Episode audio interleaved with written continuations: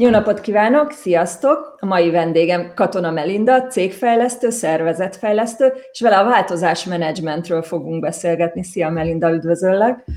Sziasztok! Uh, változásmenedzsment. Ugye most folyamatosan változik körülöttünk az egész világ. Lehet erre készülni? Készülni mindig kell, és ugye azt szoktuk mondani, hogy a változásmenedzsment egyik fontos tétele, hogy legyen egy terved, ami természetesen a terv az újraírható, úgyhogy ebben a helyzetben is szükség van egy változási tervre, mert ennélkül, hogyha nincs terv, akkor az emberek csak egy sodródnak az árral, ami nem biztos, hogy megnyugtató és biztonságot adó érzés, főleg napjainkban. És milyen tervel lehet előállni? Mik azok a főbb pontok, amire támaszkodni lehet most? Hát, mint minden helyzetben, ugye az egyik fontos kérdés, hogy a változásmenedzsment kérdése az is, hogy legyen egy olyan terved, amiben benne van az is, hogy mi az, ami nem változik.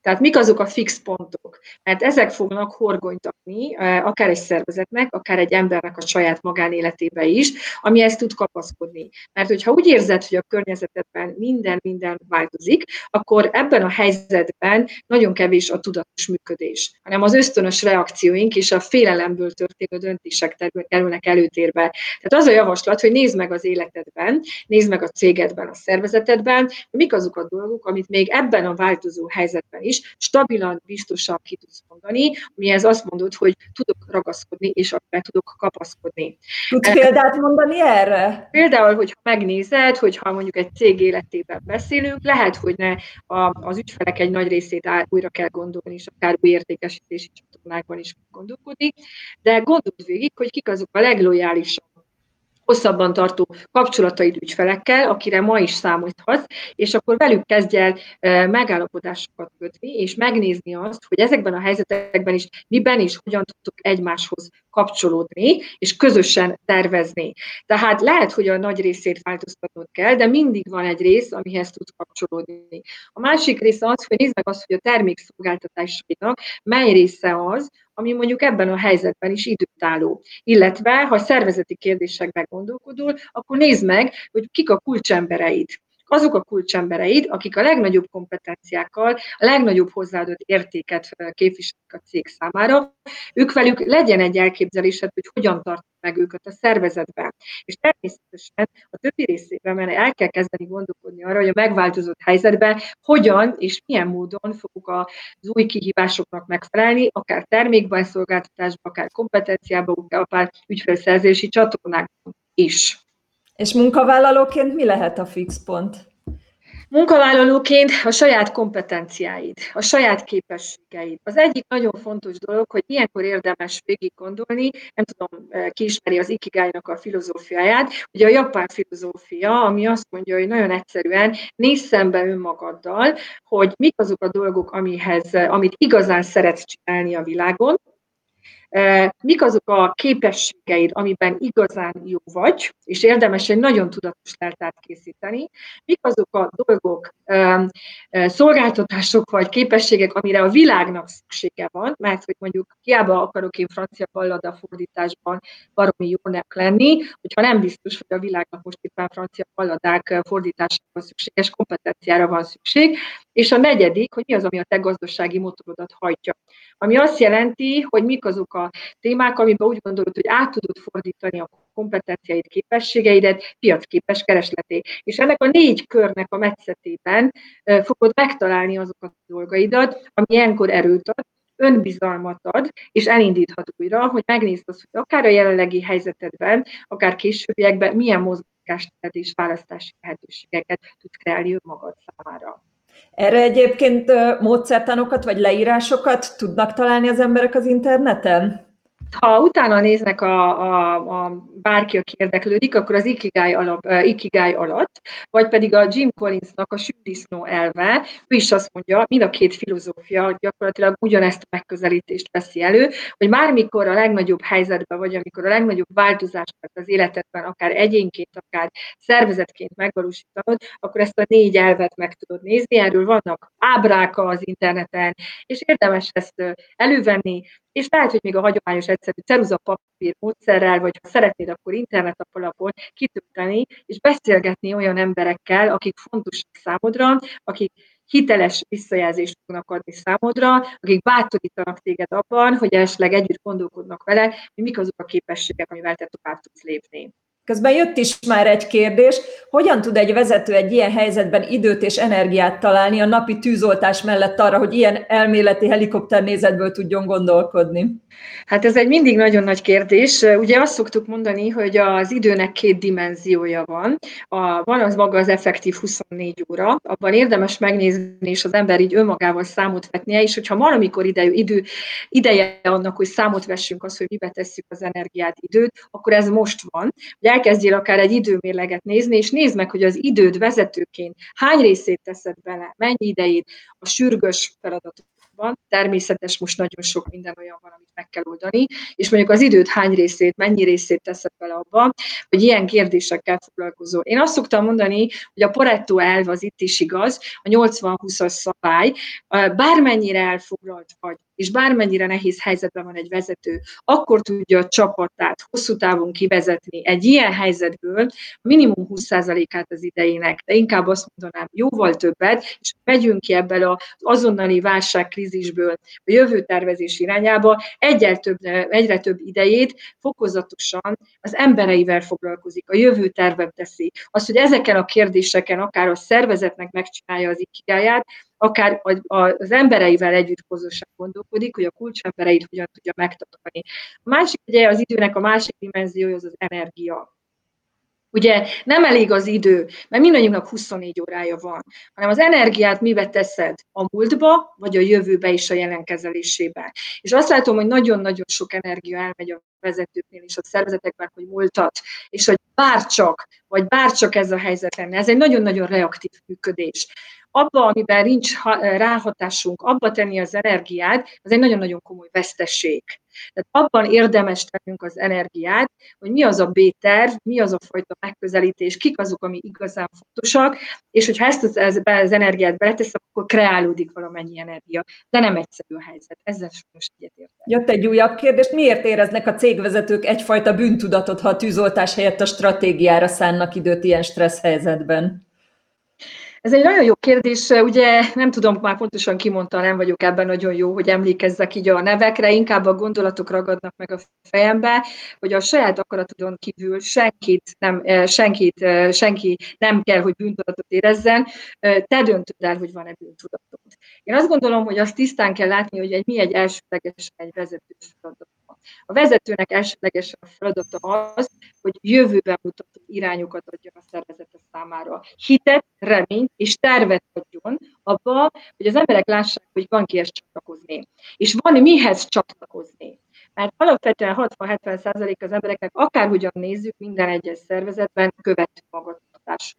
Tehát szükség van arra a fajta vezetésre. És egy vezetőnek ezt a fajta purpose ezt a fajta feladatot érdemes, hogy első helyre tegye, és ha beregologod a sürgős és a tűzoltás jellegű helyzetekbe, ezzel kockáztatja a jövőbeni, a jövőjét a szervezetnek, és azt is, hogy a jó emberei, a kulcsemberei veled maradnak-e a későbbiekben, ahogy sem. Úgyhogy én azt gondolnám, hogy érdemes feloldozni magunkat, mert csak nézzük meg, hogy mi egy vezető feladata, meg a másik, ki fogja, ha nem a vezető ezt a feladatot ellátni a szervezetbe. Még egy kicsit térjünk vissza a tervezésre. Említetted, hogy van B-terv is. Hány tervet érdemes csinálni? Hát igazából én azt szoktam mondani, hogy az ABCD kategória az, az, az egy jó megközelítés. Ugye a Tetraben Emma alapján mi azt szoktuk mondani döntéselméletben, hogy legalább négy fajta különböző megközelítést érdemes egy adott helyzetben kialakítani. Miért? Mert az első az az, hogy gyakorlatilag nem nagyon csinálunk semmit. Csak úgy el vagyunk. A második megközelítés az, hogy csinálgatunk, tehát csinálunk valamit, de gyakorlatilag őrizzük azért a közel azt a szituációt, ami most éppen van.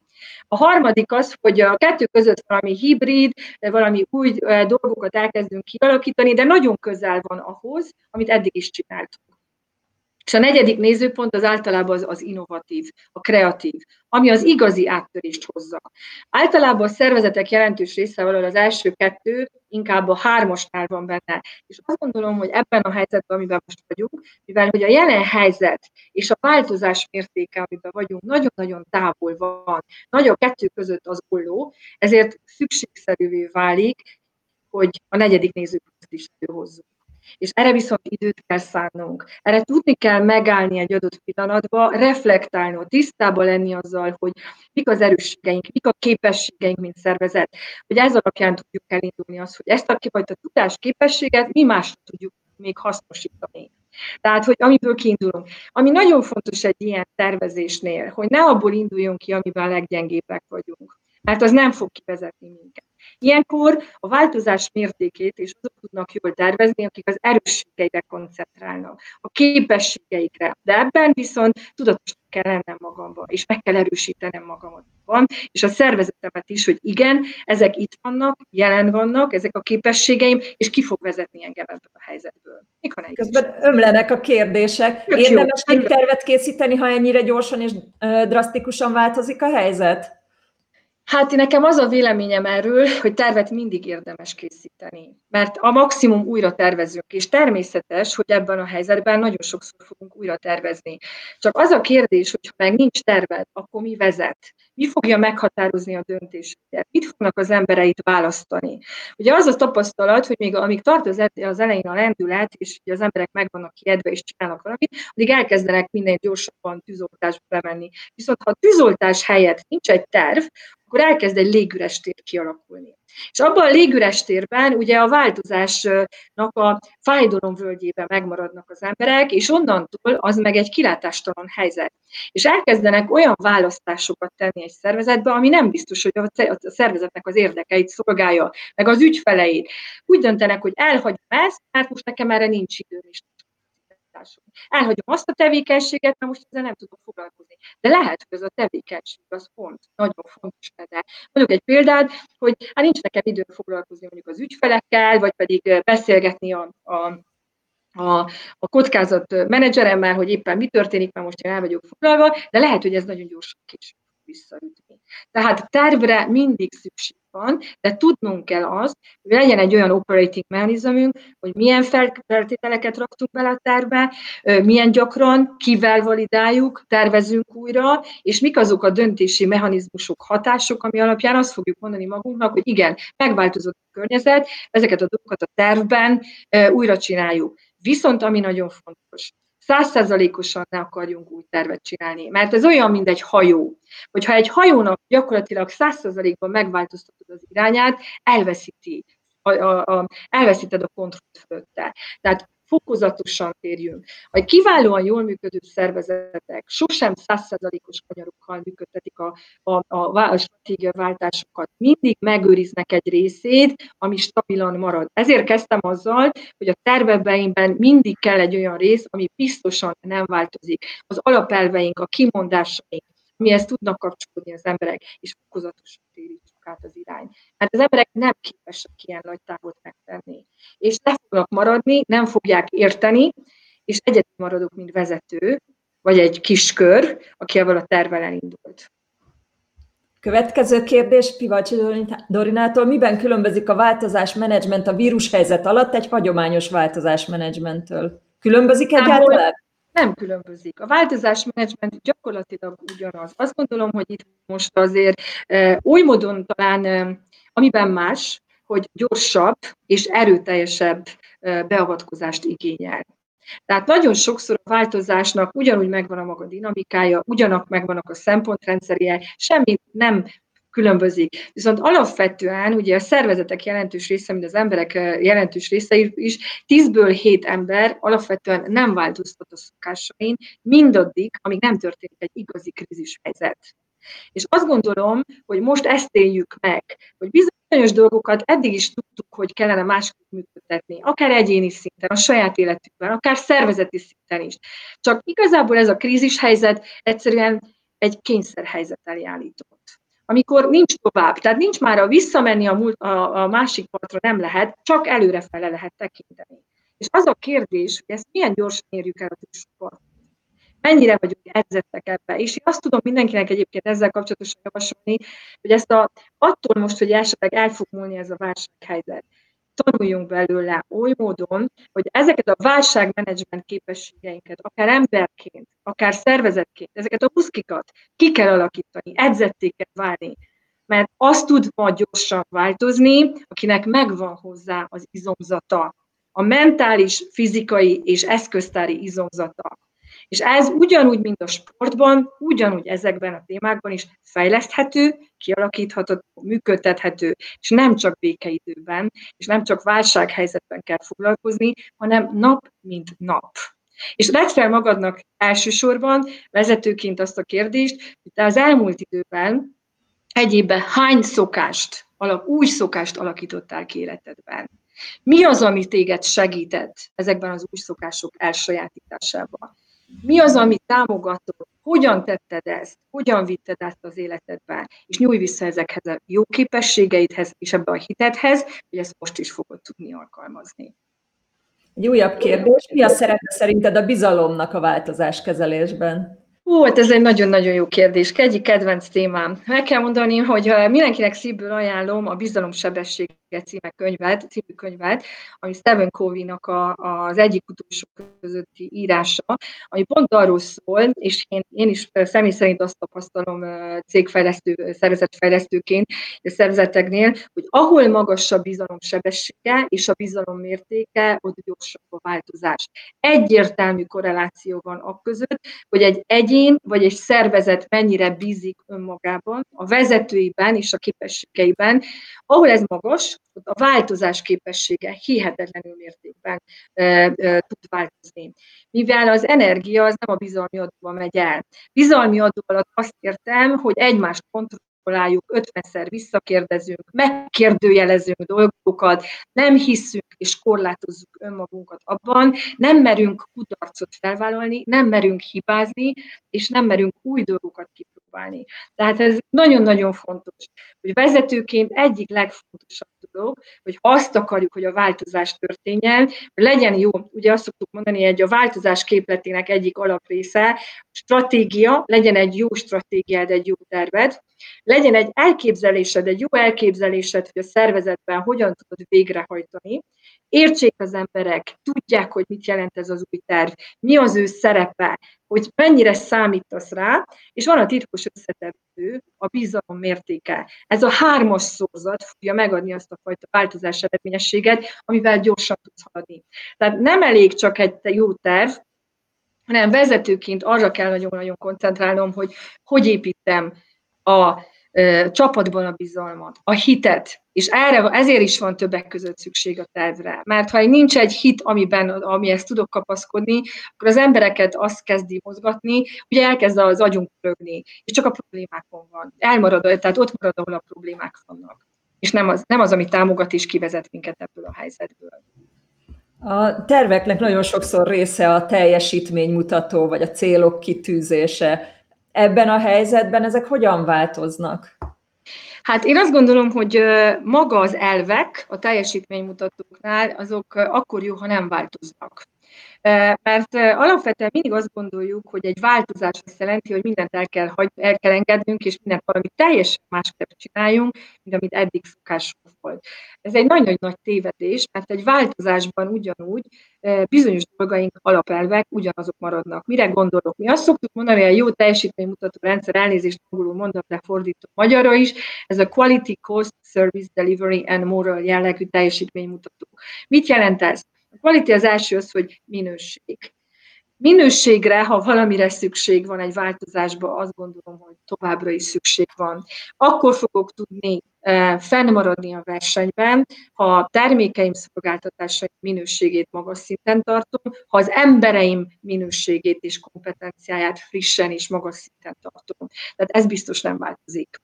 A másik az a uh, safety, a biztonság Azt gondolom, hogy talán most az az, ami felértékelődik. Amúgy, amúgy egy hiba, hogy csak most értékelődik a biztonság kérdése, a biztonságra alapvetően mindig szükség van. És azok a szervezetek tudnak, én azt látom, most nagyon gyorsan haladni, akinek mondjuk nagyon komoly begyakorolt business continuity planningje volt, aki rászánta az időt, energiáját arra, hogy két havonta egyszer egy ilyen BCP folyamatot elindított, mikor szimulálta, hogy ha egy vészhelyzet van, akkor az emberek mit fognak csinálni. Én nagyon-nagyon kevés szervezetet látok, aki ilyen szinten békeidőkben is erre felkészül. Mi ennek az előnye?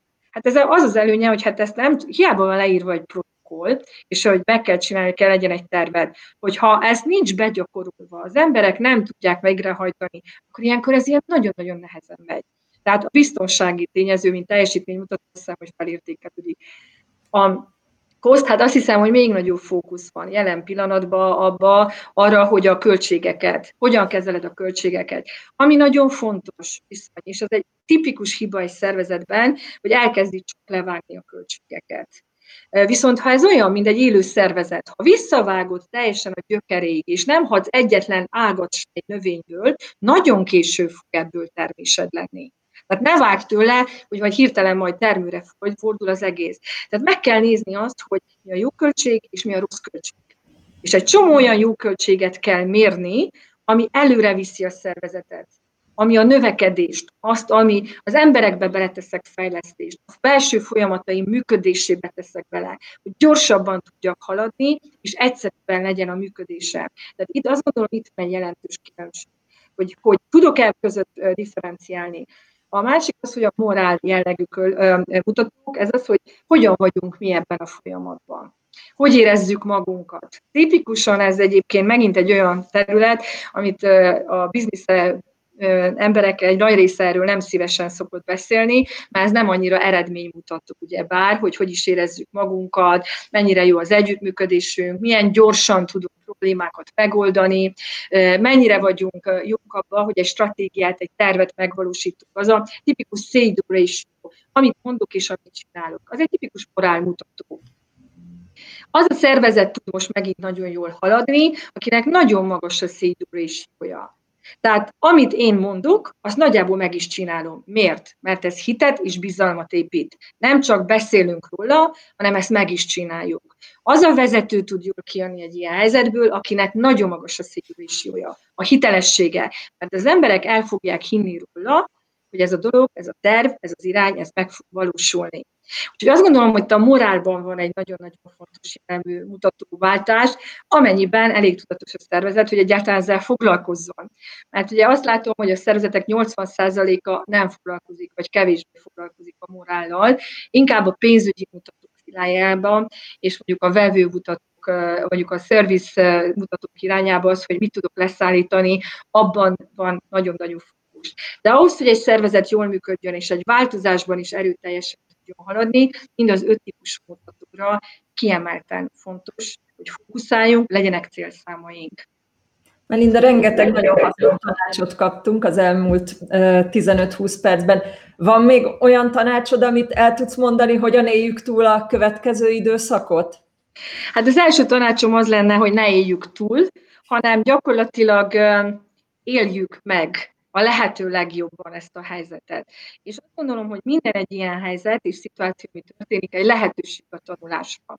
A tanulásra arra, hogy megálljunk, reflektáljunk, és olyan dolgokra szálljunk időt, amire korábban azt gondoltuk, vagy azt hittük, hogy nincs rá időnk. És érdemes ilyenkor megnézni azt, hogy mik azok a dolgok az életemben, akár mint magánszemély, akár mint szervezet, amit mindig elhalasztottam hogy egyszer majd jön egy jó idő. Na most itt az idő, hogy ezekkel a fontos dolgokkal foglalkozzál. De, és hogy tegyél időt, energiát a saját fejlődésedbe, és erősíts meg a kapcsolataidat. A családon belül, a szervezeten belül építsd a bizalmat, mert ha építed a bizalmat, akkor gyorsabban tudsz változni, fejlődni, és közben még jól is érzed magad. Katona Melinda, nagyon szépen köszönöm a beszélgetést. Viszont Én is köszönöm. So.